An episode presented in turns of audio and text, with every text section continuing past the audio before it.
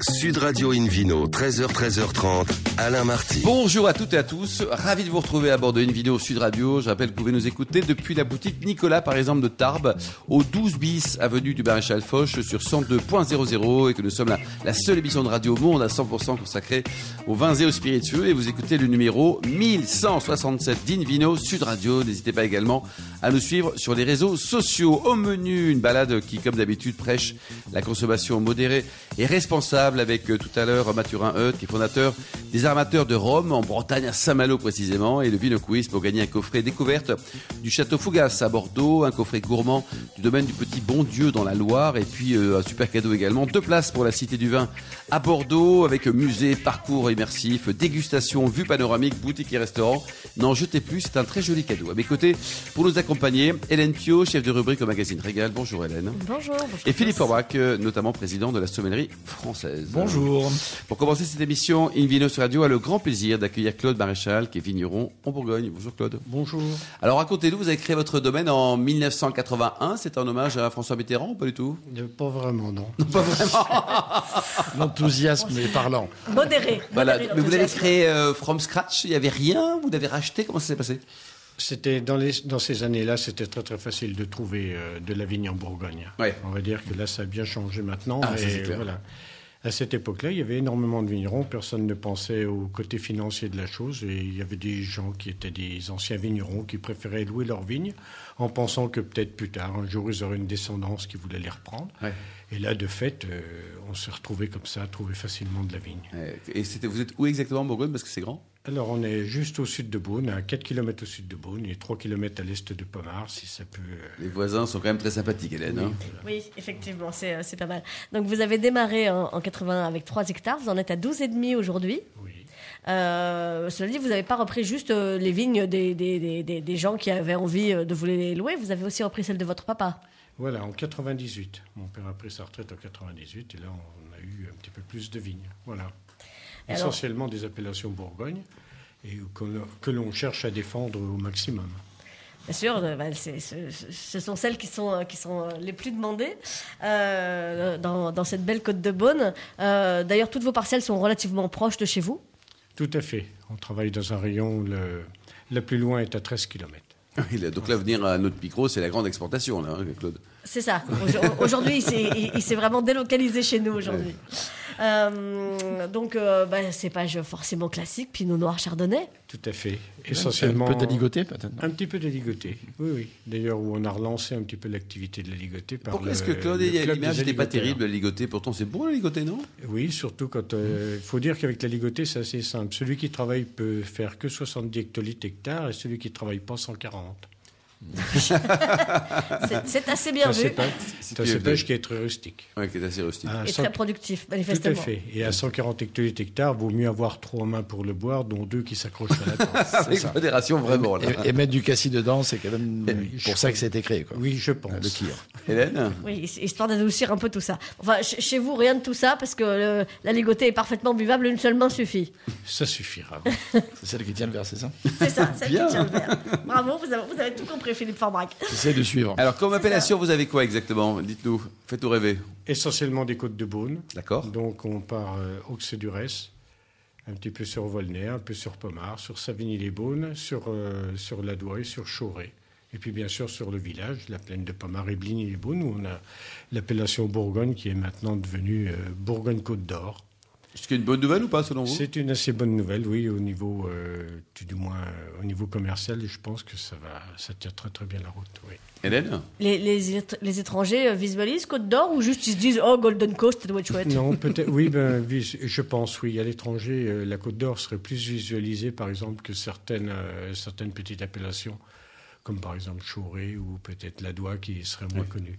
L'autre Ouais. bout du monde, Bourgogne-Côte d'Or, ça parle. Et puis Ouais. Côte d'Or, c'est quand même le nom d'un département extraordinaire. C'est un des rares départements qui ne porte pas le nom d'un fleuve. Non, C'est oui, vrai que la Non, plupart des c'est vrai. départements. Il s'appelle la Côte d'Or parce qu'effectivement, à l'automne, L'automne, c'est. les feuilles ressemblent à c'est- de l'or. Voilà. Voilà. CQFD, maintenant, sur les bouteilles de vin en Bourgogne, ressemblent à de l'or. Hélène? On a ces, ces coteaux effectivement extraordinaires. Euh, alors si, si, on, si on va du, du- du bas en haut de l'échelle, si on peut dire ça comme ça, euh, on démarre chez vous avec euh, le Bourgogne Gravel. Oui. Vous nous racontez un peu Gravel? Alors Gravel, parce qu'on a essentiellement, on a toute une, zone sur la plaine de Pomard et sur le village, où le sous-sol, ce sont que des graviers. Et d'ailleurs, l'extension de, de cette zone-là, c'était tous les emprunts de, de gravier pour fabriquer l'autoroute, quand ils Ah ont oui. fait l'autoroute en 1960, qui était inaugurée en 69. Donc attendez, vous êtes en train de nous dire que quand on roule en Bourgogne, on roule sur, le- sur une autoroute en fait où, où il y aurait pu y avoir des vignes à la place. J'essaie de Euh, comprendre non, là. l'autoroute n'a pas été mise dans- un endroit où il pouvait y avoir de la vigne. Ah mais bon ils sont venus prélever des graviers en sous-sol pour aller les mettre pour faire la Pour cise créer la base, la base de la base l'autoroute. de quoi. l'autoroute. Ok. Ça, me- ça, ça- ça me rassure Vous avez déjà. eu peur, Hélène. Oui, hein ça. Ça me rassure Votre déjà un petit peu. cœur, là. Hein Et, et Oui. d'ailleurs, il n'y a plus de. C'est uniquement l'appellation Bourgogne. C'est parce que c'est en appellation que le- je pense qu'il n'y a pas eu de. qu'ils ne sont pas avancés. Que l'autoroute n'est pas fait- passée, ouais. voilà. Ils n'ont pas puisé du gravier Les dans les zones euh, d'appellation. servent du Bourgogne hein, sur l'autoroute. hein. Pas C'est ça, c'est bien connu. Hélène, Euh, donc effectivement, alors euh, ensuite on va, on va les prendre un peu dans, dans, dans l'ordre. On est à Chorel-les-Beaunes. Oui.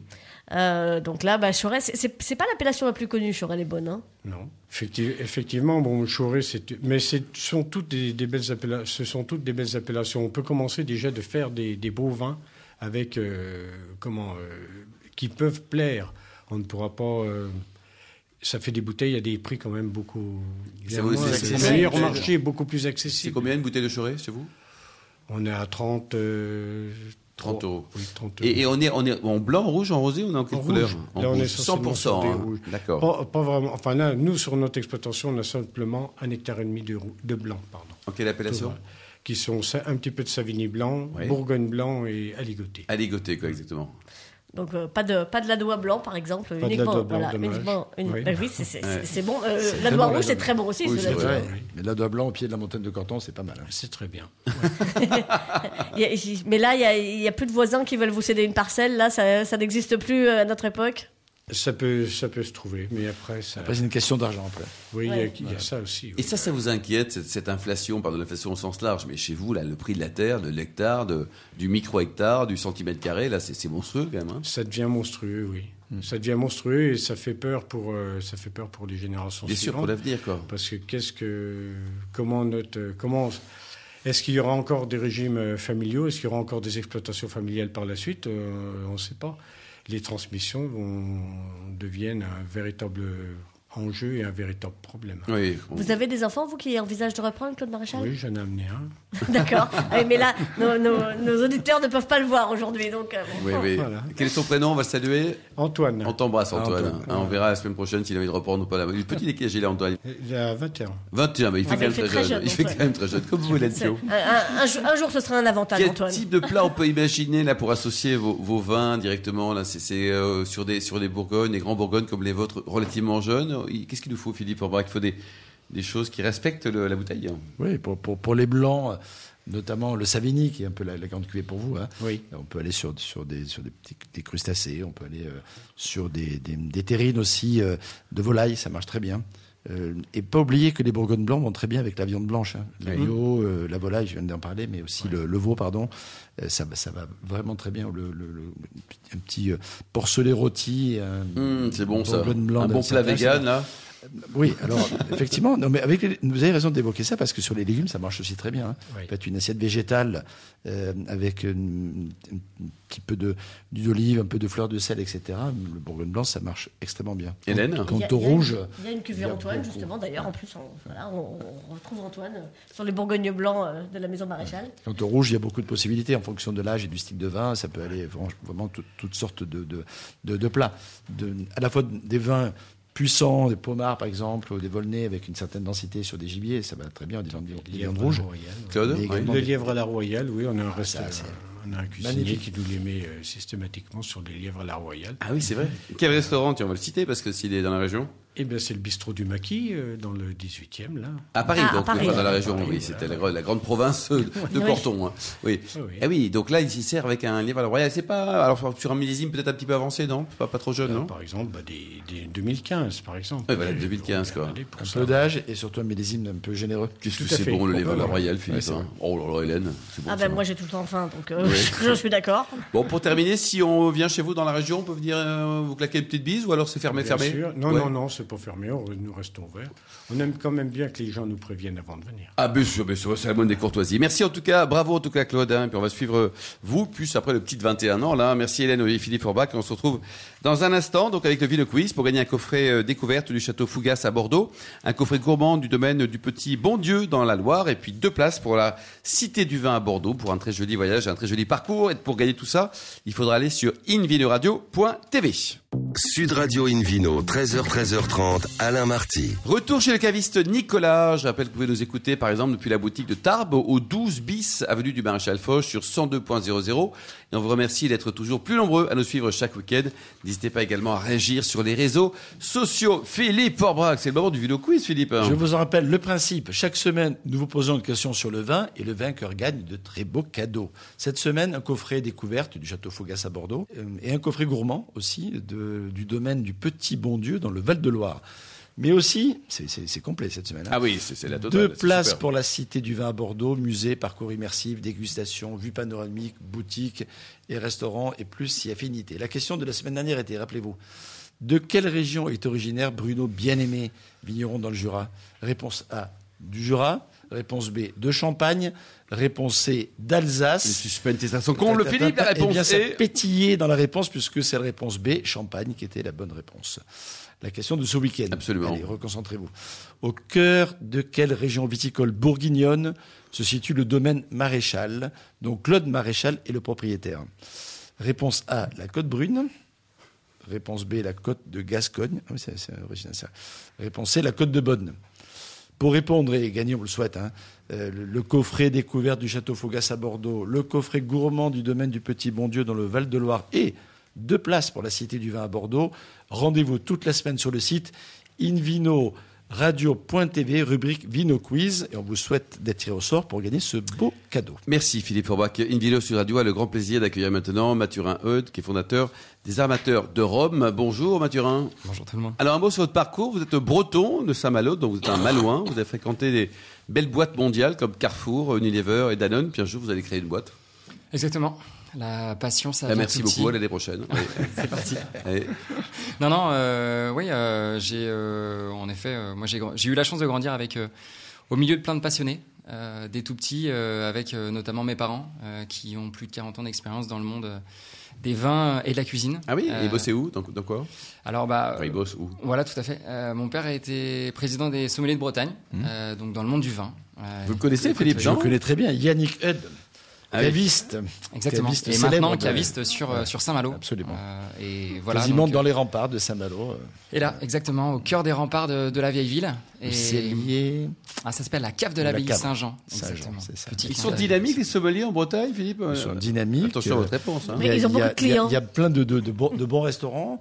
Et il y a aussi, il y a des fois des sommeliers traditionnels de restauration et, Ouais. et des sommeliers cavistes qui ont, qui ont vraiment un, be- un bel état d'esprit. et, euh, Culture gastronomique géniale. Ouais. On, est, on a. plein de euh, produits, notamment des produits de la mer. Exactement. La mer, euh, le, la terre, euh, les légumes, euh, la Bon, viande. ça manque un peu de vigne, mais ça va venir. Ah, la- les portugaise. Ah, vignes, ça vient, exactement. elle, est déjà là, la vigne en Bretagne. Roi, On s'y remet en Bretagne.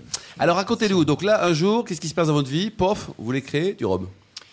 Ouais, envie de, de vivre de ma passion, c'est-à-dire euh, passion de l'entrepreneuriat et passion de la gastronomie. Euh, retour euh, dans ma terre natale à Saint-Malo et un produit euh, unique qui fait partie du patrimoine et de l'histoire, c'est le rhum. Le rhum arrive au 19e euh, avec la compagnie Malouine des Indes et euh, il n'en repartira pas vraiment puisque euh, avec notamment la route du rhum qui était l'occasion quand même en 2022 puisqu'elle est partie et elle vient de se terminer de faire un petit clin d'œil euh, à ce beau spiritueux et, euh, et en effet une, euh, l'envie de redonner vie à un patrimoine un petit peu oublié qui était l'élevage de rhum en fût à Saint-Malo. Euh, Hélène. c'est ce qu'on a fait depuis deux ans.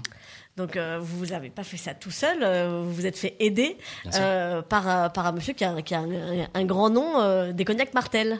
Exactement, tout à fait. Jacques Laran, euh, qui est maintenant maître de chai de la distillerie Biel et l'an- l'ancien maître de chai de, des cognacs Martel. Et c'est euh, euh, bah, vers lui qu'on s'est tourné et que je me suis tourné quand j'ai voulu lancer cette aventure des armateurs de rhum, puisque c'est aussi lui qui m'a euh, transmis un petit peu la, la passion de ce spiritueux, puisque euh, bah, huit ans plus tôt, quand j'étais euh, à la route du Rhum, euh, euh, et bah, euh, j'ai eu la chance d'assister à une masterclass de sa part. Ah oui. Et c'est là où j'ai découvert La tout le- là. potentiel. Ah, Ouais, parce que finalement, on parle beaucoup. Alors, le rhum, ça y est, devient entre guillemets même un petit peu trendy. On en parle beaucoup plus. Ah, hyper tendance. Euh, exactement. absolument. Et bah, le whisky avait, on connaissait ce- cette palette aromatique euh, extrêmement intéressante, ce spiritueux-là. Le rhum m'en a, euh, m'en a montré en tout cas ce jour-là. Oui. Euh, Comment on fait pour élaborer du rhum? Alors, euh, Il y a plein de façons de le faire. Euh, déjà, Mais il y a le produit de base. le Il- produit de base, c'est la canne à avoir de sucre. la canne à sucre, Ça, c'est Exactement, ça c'est sûr. bon, c'est quand Ça, même- en Bretagne, il y en a plein. Ensuite, donc, oui. Alors, euh, en Bretagne, il n'y en a pas, euh, et en Pas métropole, encore. très peu. euh, pas encore. mais bon, on va, on va plutôt euh, euh, travailler sur le savoir-faire de, euh, de nos compatriotes euh, de, des Antilles françaises euh, qu'on défend, que ce soit euh, Guadeloupe, Marie-Galante, euh, la Parce que, Martinique. parce que Biel, c'est Marie-Galante. Exactement, au cœur de Marie-Galante, euh, petite île paradisiaque protégée avec euh, un terroir et une façon de travailler la canne ancestrale et qui la protège. Donc en effet, pour faire du rhum, il vous faut de la canne à sucre. Après, si on parle de cette tradition française qui est le rhum agricole, hein, qui est quand même une appellation d'origine contrôlée, derrière on va Pour, pour, pour la Martinique. pour la Martinique, Seulement. exactement. Parce que sinon, on est en IGP du côté de, la Guadeloupe. Euh, on va euh, bien sûr broyer cette canne à sucre. On obtient un jus de canne qu'on appelle le vezou. Euh, on va euh, chercher une fermentation alcoolique. On va obtenir un vin de canne hein, entre 6 et 7 degrés d'alcool. Et puis après, on va chercher à isoler ces 6-7 degrés d'alcool en distillant. Et puis après la distillation, bah, c'est tout l'art euh, de ces distilleries euh, euh, qui est de, bah, de travailler euh, les températures, euh, les sélections, puisque bah, on a différentes, c'est comme le sucre, hein, on a différentes euh, euh, molécules de sucre. Là, on a différentes molécules d'alcool, euh, et c'est ça qui va faire tout l'aspect merveilleux de, bah, de la- l'assemblage et Sa complexité. du spiritueux final. Exactement. Hélène? Donc, euh, bah, ces, euh, effectivement, vous, vous les vendez parce qu'il faut, faut, faut- faut schématiser un peu, parce que vous, Oui. vous avez quand même beaucoup, beaucoup de, de, de rhums à votre actif, justement. Euh, donc, moi, je me suis arrêtée sur euh, les plus étonnants, ceux qui sont euh, bah, parfumés. Euh, alors, euh, j'ai- noté notamment un, un rhum au, au café et à l'anis. Euh, alors, j'avais vu aussi le bergamote citron vert, mais ça, je me dis, les agrumes avec le rhum, on a plus l'habitude. Mais alors, café anis avec le rhum, ça donne quoi? Bah, Du fait, pastis. pas, pas que. On a la fraîcheur du pastis. En effet, l'anis, euh, on travaille le, surtout les, les acides citriques, même dans le vin, hein, pour euh, travailler des finales un petit peu tendues, très fraîches. Euh, on retrouve euh, ce côté citronné dans des, euh, dans des rhums en fin de bouche. hein. Sauf que bah, là, l'anis vient vous ramener un, un côté très frais. Ah oui. D'où ce côté. Alors, le rhum café, on en trouvait. Euh, mais il faut revenir aussi sur le but de se dire, nous, ce qu'on a voulu faire, c'est un, redonner vie à un patrimoine qui était l'élevage de rhum en fût, mais deux aussi se dire que on pouvait faire plein de choses avec le rhum, notamment en matière première. Alors, on connaissait les rhums arrangés, mais il y a un moment donné, nous, on a voulu se dire, bah, modernisons un petit peu les dégustations, essayons de créer des choses un petit peu moins fortes en termes d'alcool. Pas pour ça euh, plus sucré, mais en revanche des dégustations, notamment comme vous le dites, euh, avec des aromatiques un petit peu originales, mais qui fonctionnent super bien, notamment à un moment où on boit un petit peu moins de rhum, c'est-à-dire à l'apéritif. Vous avez combien de, dans la gamme. Vous avez combien de, de rhums différents? Alors là maintenant, on a, euh, on va segmenter nos produits en, en quatre types de gamme, hein, que ce soit les, les rhums élevés en fût, secs, plus souples, ou alors euh, sur euh, bah, des produits d'apéritif. On a lancé une liqueur à base de rhum qui s'appelle le Saint-Malo Spritz. C'est le côté spritz à la française avec une pointe de rhum 100% naturel. Et puis euh, les produits, bah, comme vous le disiez, un petit peu plus d'apéritif à servir sur un glaçon. Ça fait 17 produits sur ces quatre 17 gammes. produits, quoi. Et vous les vendez comment, là? Parce qu'il faut vous aider à les vendre, là. Exactement. On travaille bien sûr cave épicerie fine. Euh, vous les retrouvez en, en bar, restaurant. Euh, on a la chance d'être sur des très belles tables, euh, notamment étoilées aussi.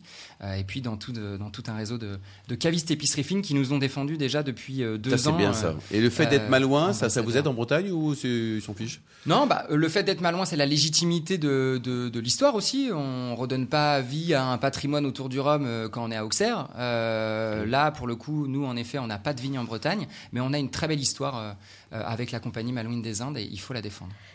Et puis ça, ça, ça va jusqu'à... euh, là, là, on a parlé des rhums un peu rigolos, on va dire, mais, mais vous avez des rhums très sérieux, euh, notamment de, de retour de transatlantique. Euh, et ça, c'est très chouette. Les, les, les voiliers du retour, ils vous ont ramené du rhum.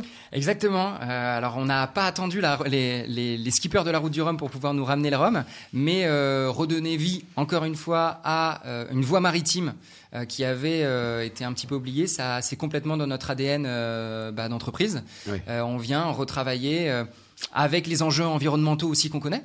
euh, c'est important de se dire oui, c'est faisable. Euh, donc on travaille ici avec la distillerie Biel euh, sur euh, le transport en voilier de Marie-Galante à notre chai à Saint-Malo. Et génial. on a euh, en termes Combien ça coûte de bouteilles De combien à combien euh, Chez un caviste, sur les, chez un sur les distributeur, 17, quoi. euh, ça va de euh, 19 euros à, à 129 euros. 129 euros. Pour terminer, Philippe Forbach, le meilleur accord avec euh, le, le bon rhum de Mathurin, avec euh, un plat, avec un plat, avec un je sais pas quoi, un acra, ce que vous voulez quoi. Une acra ou du, po- du- du- du poisson juste mariné comme ça avec euh, quelques herbes Et c'est le aromatiques. paradie quoi. Merci beaucoup, merci euh, Mathurin Eudes. Euh, comment s'appelle votre marque de rhum C'est? Armateur de rhum. Merci également à Hélène, à Philippe, à Claude Maréchal aussi, ainsi qu'aux millions d'amateurs de vin qui nous écoutent chaque week-end. Un clin d'œil à Emma qui a préparé cette émission. Fin de ce numéro d'Invino Sud Radio. Pour plus d'actualités, on se retrouve sur invinoradio.fr, sudradio.fr, la page Facebook, le compte Instagram. Et demain, demain rendez-vous pour un nouveau numéro d'Invino, toujours délocalisé chez Nicolas. Nous parlerons du château de Balleray à Bordeaux, excellente maison, et du meilleur du Beaujolais avec Jean-Étienne Chermet. D'ici là, excellente suite de week-end. Restez fidèles à Sud Radio. Encouragez tous les vignerons français et surtout respectez la plus grande démodération.